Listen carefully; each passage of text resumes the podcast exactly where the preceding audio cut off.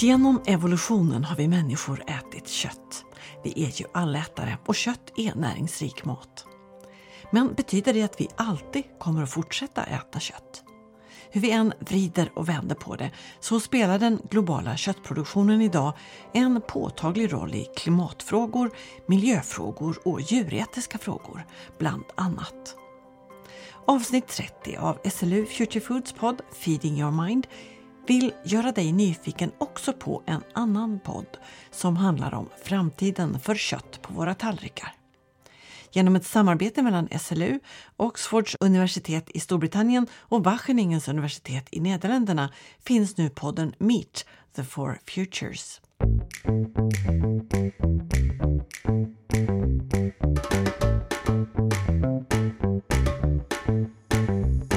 Meet the Four Futures vänder sig till en internationell publik som vill vara med på resan att försöka minska polariseringen kring diskussioner om kött som ju ofta blir ett hett debatterat ämne där fakta blandas med värderingar. Ibland så hopvävt att det blir svårt att skilja vetenskap från åsikter. Programledare är Matthew Kessler. We're interested in avoiding a conversation where people are only talking to each other in their echo chambers and putting their perspectives, their evidence, their visions, their motivations in conversation with each other. I Meet Four Futures vill vi få folk ut ur fakta och åsiktsbubblor, säger Matthew Kessler, och starta samtal där olika perspektiv, drivkrafter, evidens och visioner möts. And from there we're going to try to identify Och därifrån vill vi försöka hitta gemensamma nämnare. Vilka fakta och vilka lösningar kan alla vara överens om? Och också, vad är det som gör att vi ser på kött på så olika sätt? Is it the evidence that people are bringing, or is it different values or assumptions about the world, assumptions about technology? We're going to bring that all together in this project. Handlar våra olika synsätt om vilken fakta vi utgår från eller vilka värderingar vi har eller vilka antaganden vi gör? Eller kanske lite av varje? Allt det här tar vi upp, säger Matthew Kessler, som också konstaterar att visserligen är frågan om kött nu väldigt aktuell, men som vi alla vet på intet sätt ny. The time to talk about meat is always where these conversations have been happening for hundreds of years, uh, if not much longer.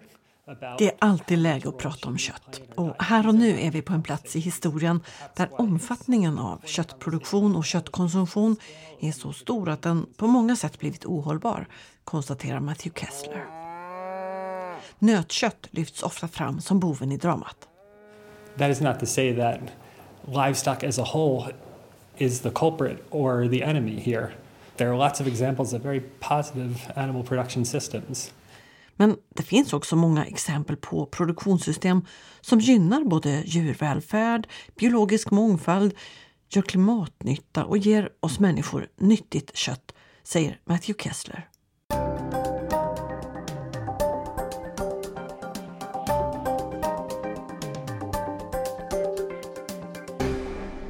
Vilka röster hörs då i podden Meet the Four Futures? Och vilka fyra framtider alltså? Ja, för att börja med de fyra framtiderna för kött så utforskar podden fyra tänkta, möjliga framtidsscenarier.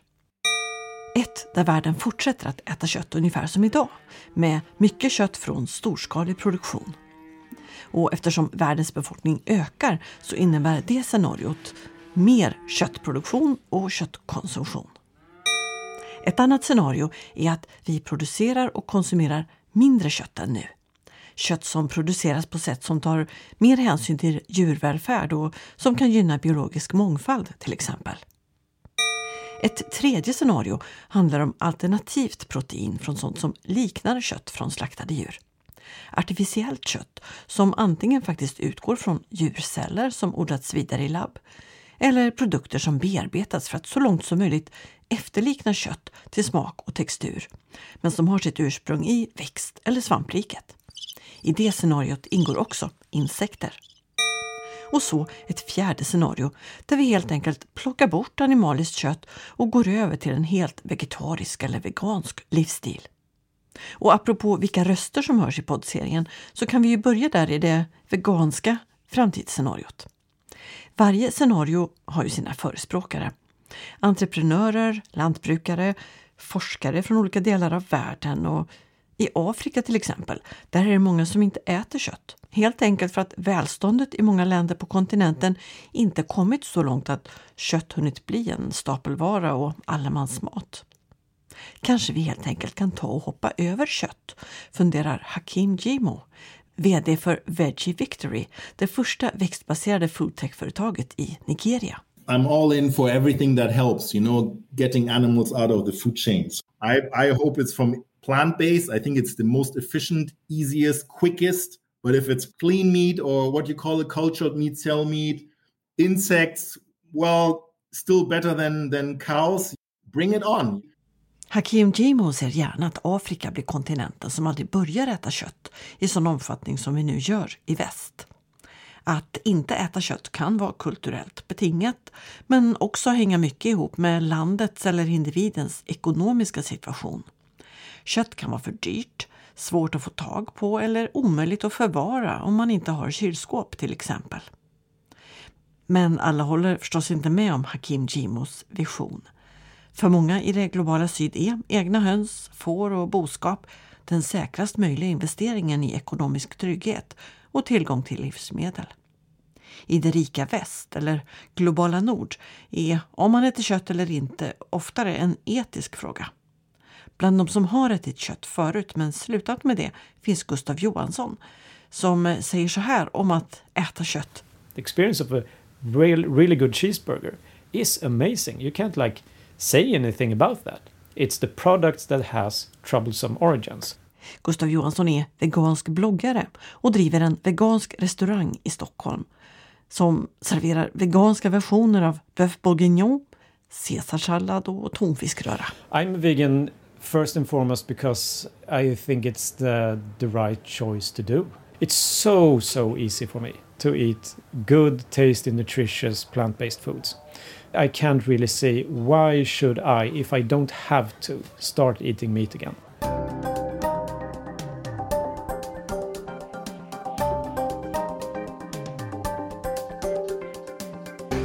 Men Gustav växte upp med mycket kött på menyn och hade aldrig kunnat föreställa sig att han skulle bli vegan. Det var mest för själva utmaningen och för att leva hälsosammare och gå ner i vikt som han slutade med bland annat kött. Men han var inte beredd på att det faktum att han slutade äta kött helt skulle ändra hur han såg på kött. Att han skulle bli äcklad av det. I actually I remember going through the the meat section of the of the store and feeling disgusted. If you like accept that eating and holding and raising and farming animals is immoral, it kind of says that like our whole society is based on an immoral act. And it kind of is, really. Många gillar inte veganer och avfärdar oss som knäppskallar. För de vill helt enkelt inte prata om eller tänka på att vi föder upp och slaktar djur. Och vi sätter ju fingret på det som kan ses som ett omoraliskt och oetiskt beteende, säger Gustav Johansson. Varför döda djur för att äta när jag inte måste, menar han. Kom då korna, korna, korna, kom då korna! Men man kan älska sina djur och ändå slakta och äta upp dem, menar köttbonden Per Fredriksson som har sin gård på Kinnekulle i Västergötland. Per får stå som ett exempel för framtidsscenariot mindre kött. I want to be a cow on this farm in my next life. If that happens, I don't think it will, but still, I have to think that it should be such as good life as I could be able to have it as my life. På familjegården som förr var en mjölkgård föder han nu upp Hereford-kor som strövar utomhus året runt och som dagen när vi ses är ute i snö som ligger djup ute i hagarna. Den enda av oss som fryser är du och jag, påpekar Per Fredriksson. Herefordflocken trivs utmärkt. Uh, you're, you're never feeling better than your sickest cow. So that's why it's important to keep your animal in good shape. Jag vill ge mina djur ett så bra liv här att jag själv skulle kunna tänka mig att vara ko på den här gården i ett nästa liv, säger Per. Here they are like totally free to go pretty much wherever they want. They could eat whenever they want. They have a lot of friends. You have your 30 friends with you. Kom då korna, korna, korna, kom då korna! Djuren strövar fritt, äter när de vill, umgås med sina kompisar, ja, har det bra helt enkelt. Samtidigt som de håller markerna öppna gynnar biologisk mångfald och jordhälsa. They are a very important part of my crop rotation. They are an important part of as I see myself as a farmer and how I see that I could manage the land both 2022 and even in the future. I think they are a very important part of how we could solve both the food for our human beings and they also produce a lot of space for other animals or fungus or worms or birds. So they are like an important part of the, of the nature. Vilket kött vi äter är viktigt för Per Fredriksson. Föder man upp djur så här, med en frigående flock med ett 30-tal nötdjur, ja då blir det ju mindre kött än om man hade en intensiv köttproduktion. Ett sätt att se på det här är att det blir lite kött till de som har råd. Men för Per Fredriksson känns det lite självklart att kött producerat för att vara hållbart för klimat och miljö, för människor och djur, ja, det ger dyrare kött i butiken. Och det ser han inte som något stort problem. Visst ska vi äta kött, men varför så mycket och så ofta, undrar han. Är kött för billigt, då slängs mycket och det är ju helt ohållbart. Alla vill heller inte äta kött. Och att äta kött, det är ingen mänsklig rättighet, menar Per. Of course I hope as many people as possible could buy it. But my meat or uh, expensive cars, they will not be for everyone. And there is actually people that probably never gonna eat meat in their whole life. And they may be happy with it. So it's not a human right to eat meat. Men att hålla djur är en nödvändig del av det naturliga kretsloppet inom jordbruket. Djuren betar marker och omvandlar näring som inte vi kan tillgodogöra oss till kött som är bra, nyttig och näringsrik mat, säger Per. Och gödslet från djuren går tillbaka som näring till marken där han odlar spannmål och ärtor. Och Per Fredriksson kan inte se ett hållbart lantbruk som producerar grödor utan att djuren är med i ekvationen.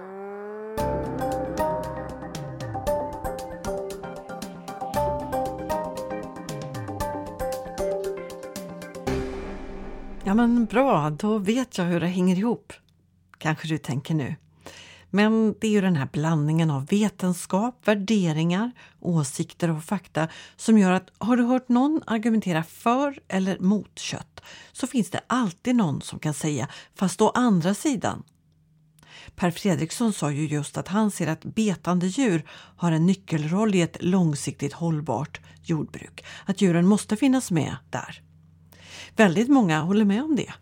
Men det finns förstås också exempel på att man kan få det att fungera utan djur också. Vi yeah, we had a busy week, so we just planted 12,000 leeks and we're planting 3,500 squash. And then tomorrow we got 4,000 onions, red onions. On Friday we got about 4,000 cauliflower. So it's, it's all kind of been a, a bit of a hectic week really. På den veganska gården Tollers Farm på landsbygden i Oxfordshire i södra England är det fullt upp i mitten av juni när vi hälsar på. Den här veckan planterar Ian Tollhurst och hans anställda tusentals purjolökar, rödlökar, pumpor och blomkålsplantor ute på fälten. Det lilla skjulet där vi ses är också en gårdsbutik som bygger på kundernas ärlighet. De droppar in från trakten runt omkring och botaniserar bland lådorna som säljer det som finns att skörda just nu. Rovor, salladslök, kål och färskpotatis. Och det doftar ljuvligt av dagens jordgubbar som finns där när vi möts men som på en liten stund säljer slut. Thank you. Bye bye. We've been here farming organically uh, for 33 years and we did it for 10 years before that. So we have a very long history of organic farming. All year round we never stop. So we're harvesting four days every week throughout the whole year, a whole range of produce. And everything is sold within a 10 kilometre radius of the farm. So we try to make everything as local as possible. Det var vi som startade med ekologiskt lantbruk här i landet, säger Ian. Nu med över 40 år i branschen. I haven't eaten meat for uh, almost 50 years. I gave up because I was working on a dairy farm and I saw the horrendous way that animals were, were being exploited and that put me off meat completely. You know, if you question everything you will automatically become a vegan. Ian Tolhurst är själv vegan sedan sådär 50 år. Till slut blir man det om man börjar ifrågasätta animalieproduktionen, säger han. Men inte nog med att han inte äter kött. Han använder heller inget gödsel från betande djur för att återföra näring till den jord han brukar. Är inte det annars en väldigt naturlig del av ett kretslopp?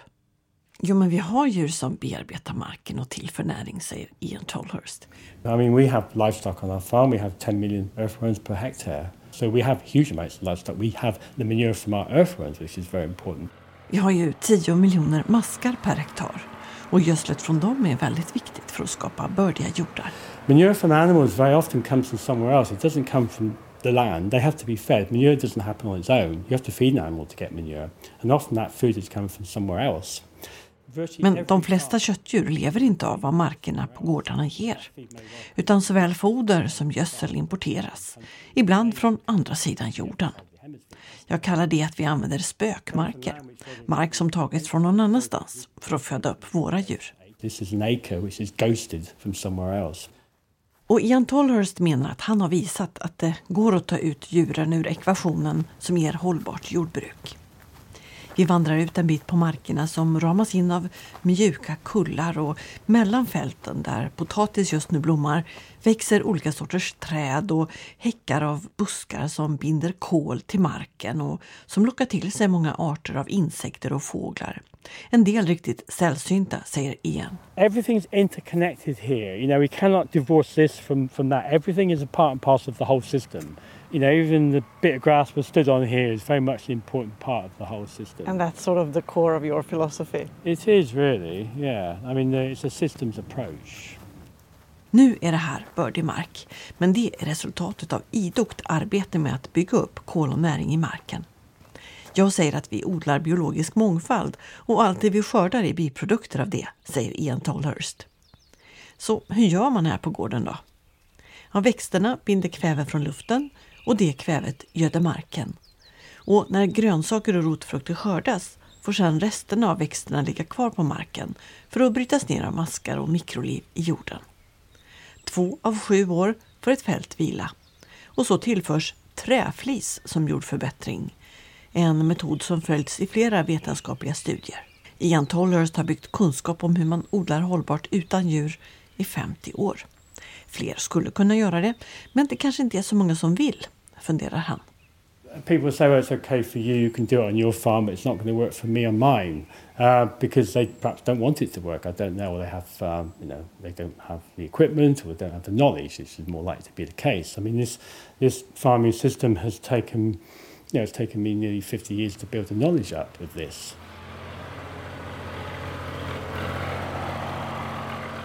Ian Tolhurst är själv vegan så i våra fyra framtidsscenarier blir ju han som en representant för den veganska framtiden. Men samtidigt säger han att hans mål inte är att alla ska bli veganer. Men vi har kommit till ett läge där vi verkligen måste minska på köttkonsumtionen för planetens skull, säger han. För det går att leva väldigt hälsosamt med lite eller inget kött i sin kosthållning. Se på mig, säger han. Och att nyttja markerna för att odla mat till människor är mycket effektivare än att odla för att först föda upp djur. Far more efficient to grow food, feed direct to people than it is to feed it through livestock.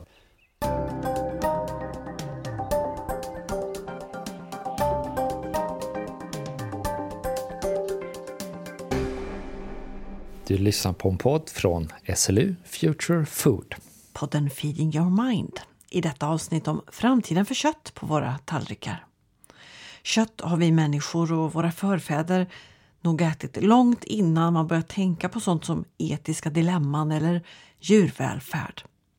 Kött har genom årtusenden varit och förblir näringsrik och bra mat helt enkelt, menar Frederic Leroy, professor i matvetenskap och bioteknologi vid Frie universitetet i Bryssel. there's no fundamental reason why we should keep with evolutionary foods just for the mere fact that this was the case in the past. However, it seems to be the case that humans are the only species where we assume that we could deviate from our evolutionary diets. Vi människor är det enda djur som börjat avvika från den diet som utvecklat oss till de vi är idag, konstaterar Frederic Leroy. Vi vet att våra kroppar är anpassade till att äta kött. We know that diets are complex. We know that human health is complex. Uh, and that matching those two aspects is not something straightforward. En god diet är komplex. Våra kroppar är komplexa. Att matcha ihop det här är komplicerat. Och kött handlar inte bara om proteiner utan om många andra ämnen som vi behöver och som vi lätt tar upp från kött. Ämnen som zink, järn och selen, konstaterar Fredrik Leroy. You can in principle take out meat from the diet and we know that this is possible because people do that and can remain healthy, but it just complicates things, especially for vulnerable populations infants and young children, or even adolescents, young women, pregnant or lactating women, elderly specifically as well, problems of sarcopenia. Those vulnerable populations have higher needs, and those higher needs are not easy to match with plants only. The more you become restrictive, the more you throw out certain food categories, the more difficult it becomes. Visst kan människor utesluta kött från tallriken, men ju mer man tar bort desto svårare blir det att få till en välbalanserad kost gällande näring och kalorier. Det komplicerar saker, säger Fredrik Leroy. Särskilt för sårbara grupper som exempelvis små barn, unga kvinnor, gravida eller ammande kvinnor och äldre människor. Han själv ser kött som bra mat för oss, men konstaterar att vårt förhållande till kött länge varit komplicerat och att fokus idag i många sammanhang ligger på kött som problematiskt. Inte minst hälsorisker med rött kött lyfts fram. Samtidigt som vegetarisk kost ofta framställs som väldigt nyttig. And now you have a situation today where mostly urban middle upper classes are looking at meat as something that is toxic and behavior that is either egoistic or harmful for the planet and harmful for the animals. So there's a very huge contrast here between the way that people looked at meat in the past, the way that people look at meat today. Idag ser en del människor kött som någonting farligt och då pratar jag främst om välbeställda människor i städer i världens rika länder, säger Frederic Leroy. Man ser köttätande som egoistiskt beteende, skadligt för människor, djur och hela planeten. Men ska vi prata om farlig mat borde vi snarare prata om andra aspekter av västerländsk kost som eh, mycket socker, salt och fett, processad och raffinerad mat, långt från det naturliga livsmedlet kött, menar den belgiska professorn i matvetenskap Frederic Leroy. And that's really the elephant in the room.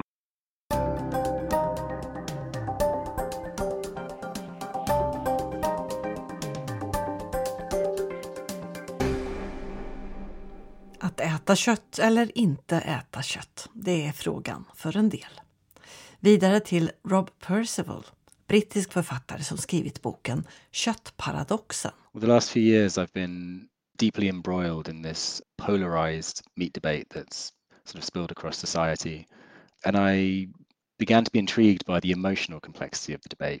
Att äta kött blir svårt så fort vi börjar känna empati med djuren som slaktas, säger Rob Percival som efter att ha tillbringat en dag på ett slakteri ägnat sig mycket åt att utforska komplexa känslor och beteenden hos människor som samtidigt både vill fortsätta äta kött och inte veta så mycket om vad som hänt innan man stoppar köttbullen i munnen.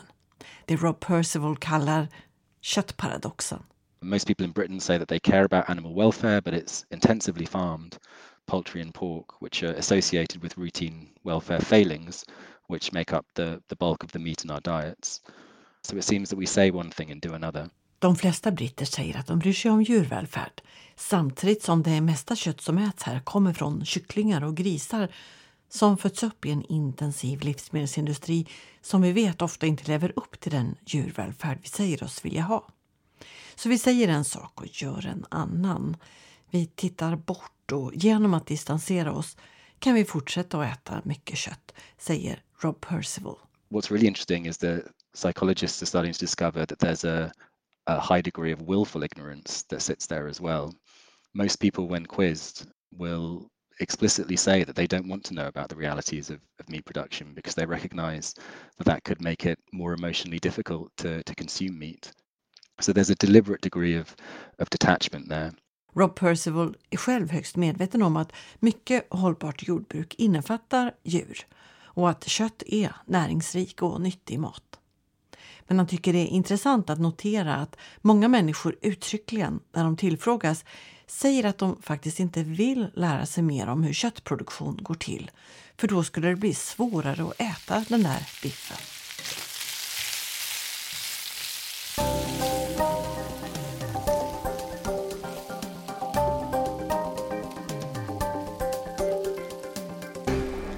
Så samtidigt som kött följt med oss genom evolutionen som en helt naturlig del av mathållning, kultur och historia finns etiska och moraliska perspektiv som talar mot köttkonsumtion. And I think those of us who work with livestock often feel that we're sort of um, under pressure all the time. Everyone hates us. The whole world doesn't want to eat beef, you know, etc. etc. Jude Capper är konsult inom hållbar köttproduktion och också professor i nöt och lammköttsproduktion vid Harper Adams University i England. Jude Capper vet att köttbranschen är hårt pressad. Köttproducenter kan känna att hoppet sviktar inför framtiden. Att alla hatar köttproducenter. And I try to tell people, let's just, you know, put it into context. There are the people who are very against animal farming. There are the people who are very pro animal farming. and There's a huge bit in the middle where everyone's just going about their normal life and choosing the foods they eat and not really thinking about it. Jag brukar påpeka att det finns de som är väldigt för köttproduktion och de som är väldigt mot. Men den stora majoriteten människor i mitten, ja de lever sina liv och äter mat de tycker om utan att funderar så mycket på saken, säger Jude Capper. Som ser tre starka skäl till att köttproduktion i bemärkelsen betande nötdjur har en framtid. För det första, kött är god, näringsrik och bra mat som ger oss högkvalitativt protein. För det andra kan djuren omvandla den där annars oanvändbara marken till kött och mjölk. Och för det tredje är djurhållning och köttproduktion livsnödvändig för försörjningen för miljarder människor i det globala syd. Och det kan den rikare delen av världen inte bara bortse från, påpekar Jude Capper. Men, tillägger hon, låt oss vara ärliga. Beef does have a higher carbon footprint than almost any other food. And there's no way to get around that. Nötkött orsakar mer växthusgasutsläpp än nästan all annan mat. Så är det. Men professorn och konsulten Jude Capper säger att branschen i många länder gör vad den kan.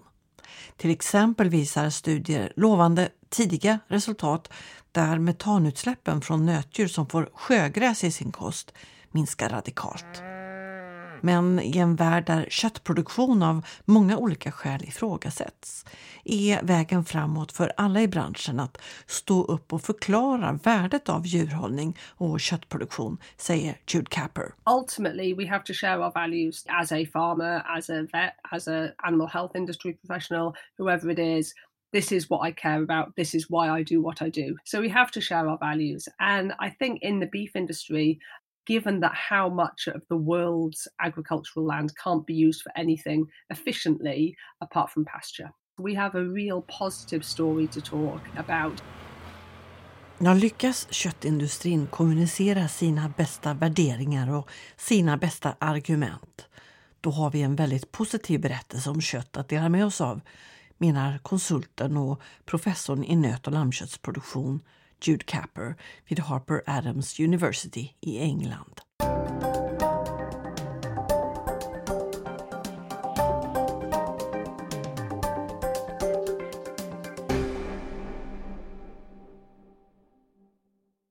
Och apropå positiva berättelser och köttproduktion som siktar mot att finnas kvar och passa in i en framtid där hållbarhet i många dimensioner är en nödvändig förutsättning så ska vi nu till Hallagård i Kvänum i Västergötland dit jag åkte en kall vårvintermorgon. Anders Gunnarsson är femte generationens bonde på gården och han satsar på att producera griskött av premiumkvalitet. Alltså ett dyrare kött som kommer från frigående ofta frispringande grisar. Ehm, det finns ett merarbete, alltså att ge 3 500 grisar möjlighet att springa ut fritt. Ehm, det har sina utmaningar. Men varför gör du det ändå? Nej, men, um, det grundar sig, jag hade en gång i tiden en 14 lindrödshugge på, på skogsbete, gick ut året runt. Uh, där jag lärde mig att se hur flocken och grisarnas beteende var och de bitarna. Då tänkte jag liksom att det där borde ju faktiskt kunna funka. Liksom.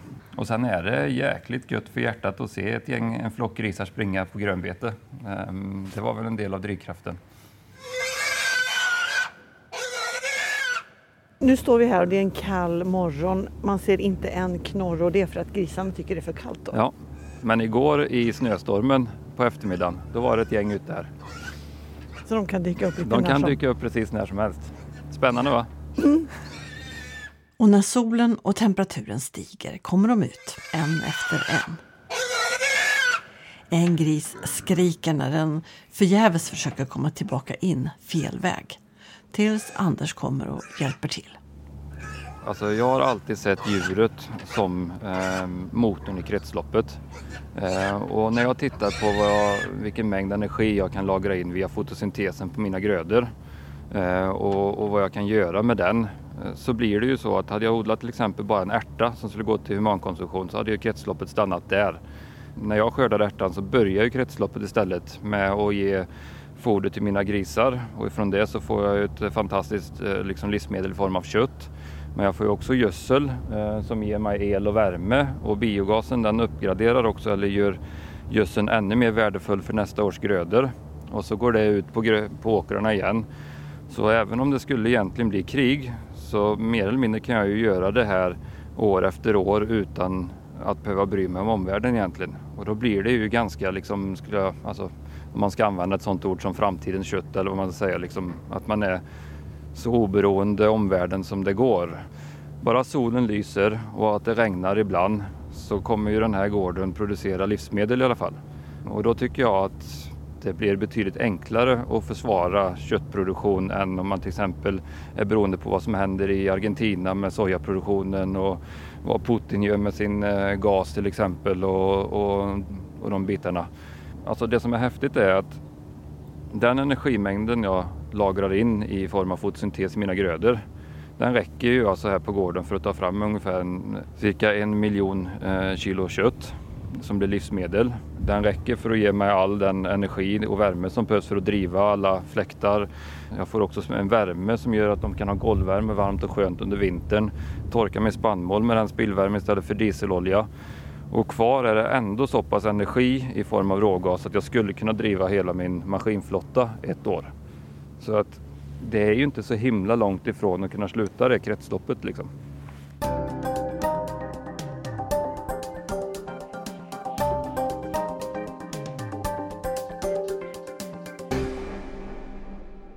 Så Anders Gunnarsson känner att han är en bra bit på väg mot långsiktigt hållbar köttproduktion.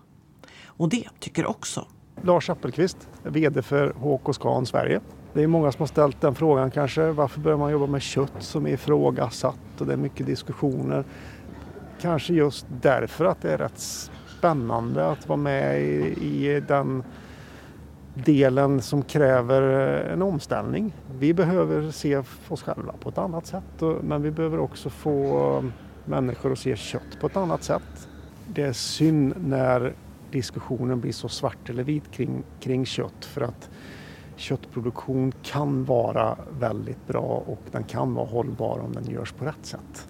Att det blir så här svartvitt då, vad beror det på tänker du?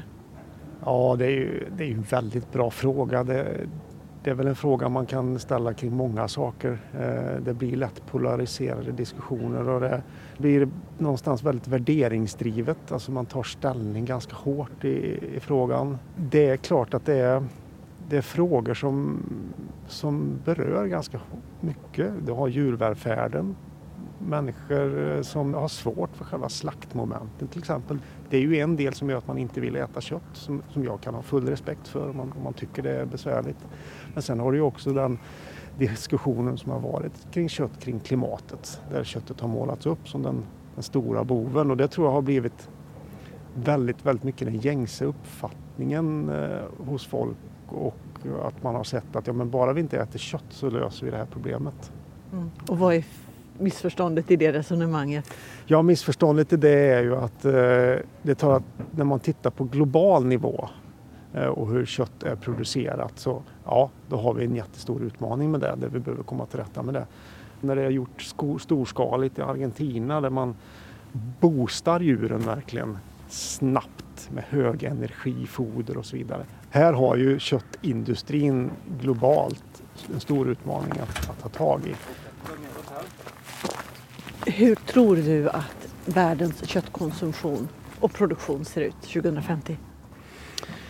Det enda man vet med det svaret är väl att det inte kommer vara det rätta svaret men man, man försöker eh, se lite framåt på hur det skulle kunna se ut så, så har vi ju en trend i det hela och det är ju såklart att vi blir fler och fler människor. Vi vet när människor får det bättre så äter man mer kött. Det är för det är ett, eh, det är ett det är bra mat. Ja, det är statusmat och det, det är näringsrikt. Det är enklare att äta kött än kanske att liksom komponera en måltid med andra ingredienser och få samma näringsvärden. Det gör ju att det finns ju en underliggande tillväxt av köttkonsumtion för att vi blir fler. Däremot tror jag att vi kommer äta mindre kött per capita. Definitivt. Så den alltså- totala alltså, köttproduktionen ser du, den ökar inte i samma takt som befolkningen? Nej, det tror jag den inte kommer göra. Det går inte? Nej, det, det går inte. Eh, och, det, och, det, kan vi ju se till exempel i, i många länder där, där, köttproduktionen tar så enormt mycket landareal i bruk. Det kommer inte vara möjligt att göra det. Så att det vi kommer se framåt är ju en, en, en mix av proteiner tror jag. Som är, som är mer balanserad som gör att jag tror att vi i Sverige kommer äta mindre kött. Men vi kommer äta mer av det bättre köttet. Så när vi äter kött så äter vi bra producerat kött. Men också en mix med fisk, mer vegetabilier, insekter. Säkert den typen av proteinkällor också även om vi har väldigt svårt att, att ta in det nu kanske. Sa Lars Appelqvist, VD för HK Scan Sverige. Med framtidsspaningen att vi framöver kommer fortsätta att duka upp en mix av olika proteinkällor mindre kött per capita men fortsatt en given plats för hållbart producerat kött på framtidens tallrikar.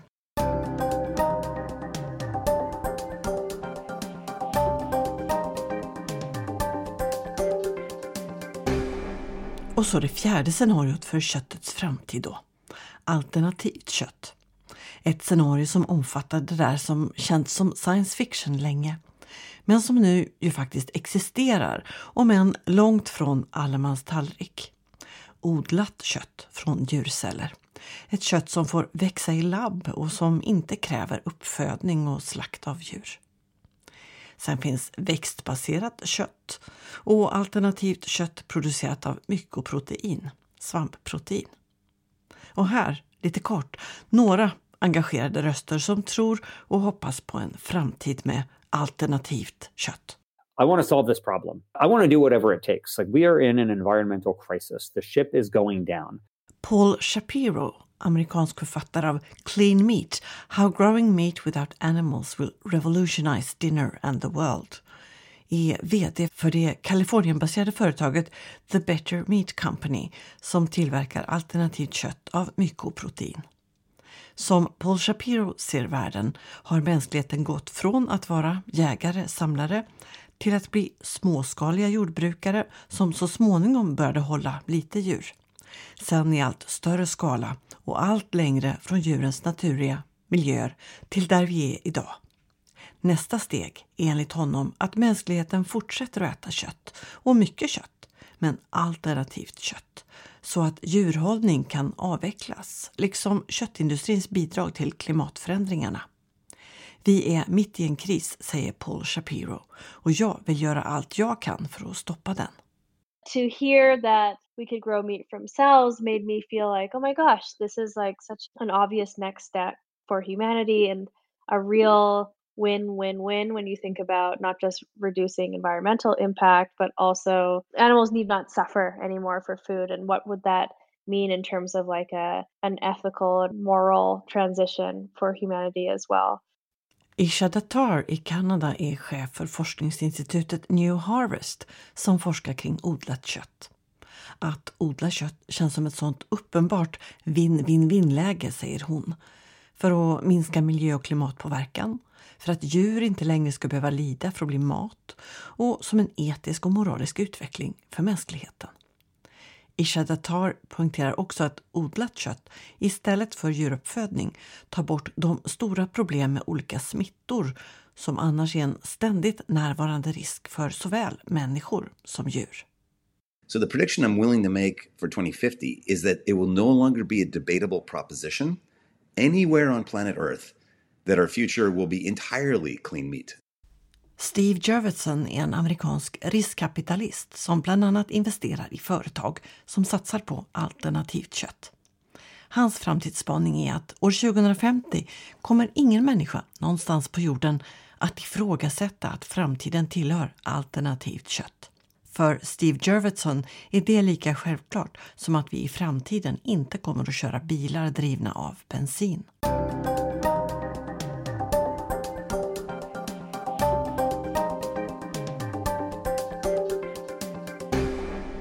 Det senaste decenniet ungefär har det skett något av en explosion av företag och privata investeringar i branschen alternativt kött.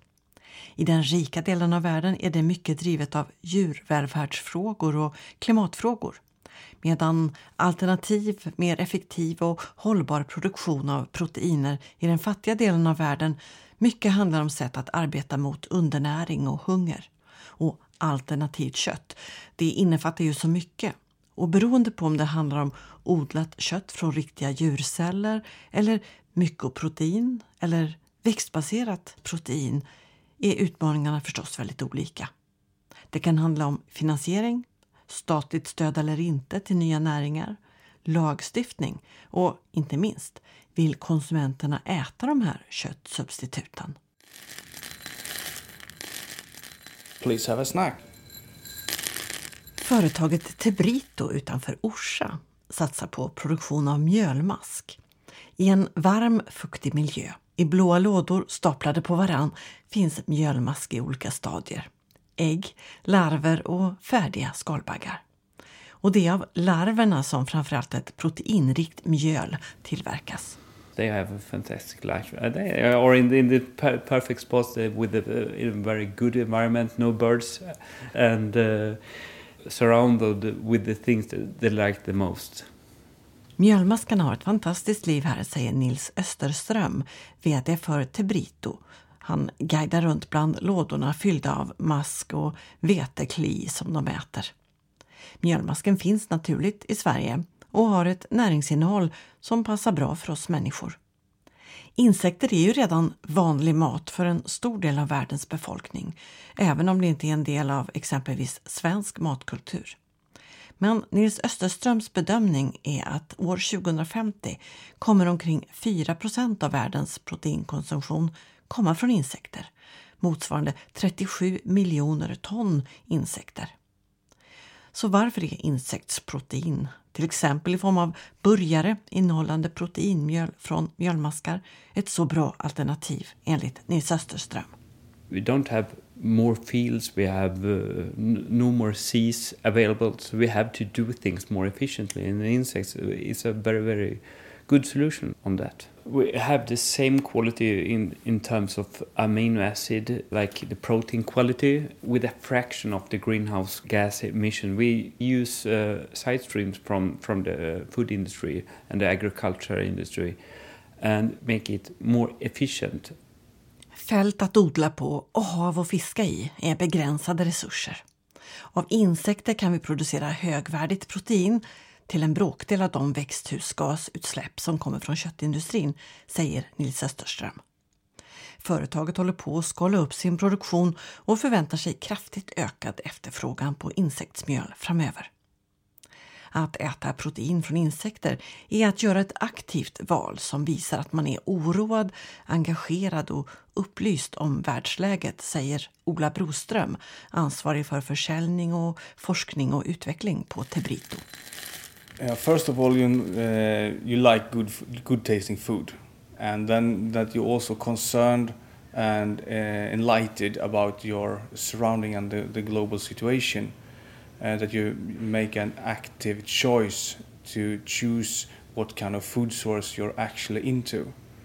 Och insekter som proteinkälla gör det också möjligt för människan som strävar mot utveckling att ta med sig nödvändig näring dit många menar att vi i det riktigt långa perspektivet måste bege oss för att leva vidare. Ut i rymden, på väg mot nya världar, säger Ola Broström. Eh, going, going abroad, really abroad, visiting Mars and maybe, uh, maybe uh, build a Mars habitat. Uh, it will be quite tricky to put uh, a flock uh, or herd of cows and bulls Uh, in the space shuttle to, to provide with your protein. But with uh, one kilo of mealworms or insects in general, you can actually start growing uh, a meat, meat farm, a protein farm in the habitat in, on Mars so that you can have a really good and nutritious food produced uh, there in the future. Ola Broström från Tebrito. Ja, när tiderna förändras, förändras ju maten med den. Och i vår värld av idag med de problem och utmaningar som finns, vad ska vara normen för vad vi äter? Kött eller inte kött eller alternativt kött? Det är frågan. Kött är traditionellt högstatusmat.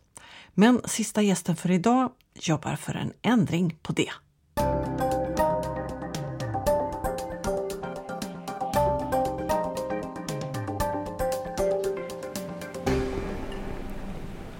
Nu sitter vi på en bänk framför det anrika universitetet i Lund och det är vår och magnoliorna blommar vackert och fontänen pålar en bit härifrån. Och bredvid mig sitter Emma Kritzberg från just detta universitet. Hej! Hej! hej. Jag är professor på biologiska institutionen. Och du har engagerat dig för att på universitetets olika evenemang så ska det vara vegetariskt som är norm. Varför då? Det har jag gjort för att jag tycker att det är viktigt att universitetet eh, försöker minska sitt klimatavtryck. Eh, och vi vet att kött eh, ger upphov till ganska stora utsläpp. Och det är ett lätt sätt för oss att eh, reducera våra utsläpp. Är de vegetariska alternativ som eh, ställs fram på bordet vid eh, konferenser och sånt, är de lika bra som kötträtterna? Oftast inte, skulle jag säga. Man, man får ha ställt sina krav ganska tydligt och högljutt. Eh, det verkar ofta som att man väljer genvägar när man lagar vegetarisk mat. Framförallt för i stora sammanhang där det är många personer. Alltså att gå på en restaurang och få en bra vegetarisk måltid är ju inte svårt alls. Men jag tycker faktiskt att när det är lite större sammanhang då verkar det vara lite svårare. Bästa sättet att ändra normen, bryta normen, är det just att bara ställa sig upp och säga att nu tycker jag vi gör tvärtom? Ja, det tycker jag. Och, och vad vi har gjort på vår institution är just att att göra eh, kött till specialkost. Det är inte så att det inte finns tillgängligt men det är för att få kött som man behöver göra ett aktivt val och gör man inte ett aktivt val så får man vegetariskt. Det här är nudging? Det här är nudging. Emma Kritzberg, professor i Lund, sist i detta axplock av alla röster med bara några av de olika perspektiv, åsikter och insikter kring framtiden för kött från människor runt om i världen som du hör mer om i podden Meet the Four Futures. En podd som är resultatet av ett samarbete mellan SLU, universitetet i Oxford i Storbritannien och universitetet i Wageningen i Nederländerna i ett projekt finansierat av Formas. Du hittar podden Meet the Four Futures där poddar finns och ordet meat stavas i det här sammanhanget som det engelska ordet för just kött. På projektets hemsida tabledebates.org meet kan du också göra en quiz för att ta reda på i vilken framtid dina egna åsikter placerar dig. Och kanske ändras ditt eget perspektiv på frågorna något när du hört alla andras. Så blev det i alla fall för Meet the Four Futures projektledare Matthew Kessler. These people that you'll hear throughout the series are all quite compelling. They're all speaking from their own experiences and their own contexts. We will analyze all of these perspectives and put into the bigger picture, this bigger, this larger scientific picture. But to hear these individual stories, it really softens one's views away from the extremes. And it really shows you in what situations what they're proposing can make a lot of sense. Tack för att du lyssnat på Feeding Your Mind från SLU Future Food och hoppas att vi hörs igen. Jag heter Ylva Karlqvist Warnborg. Hej då!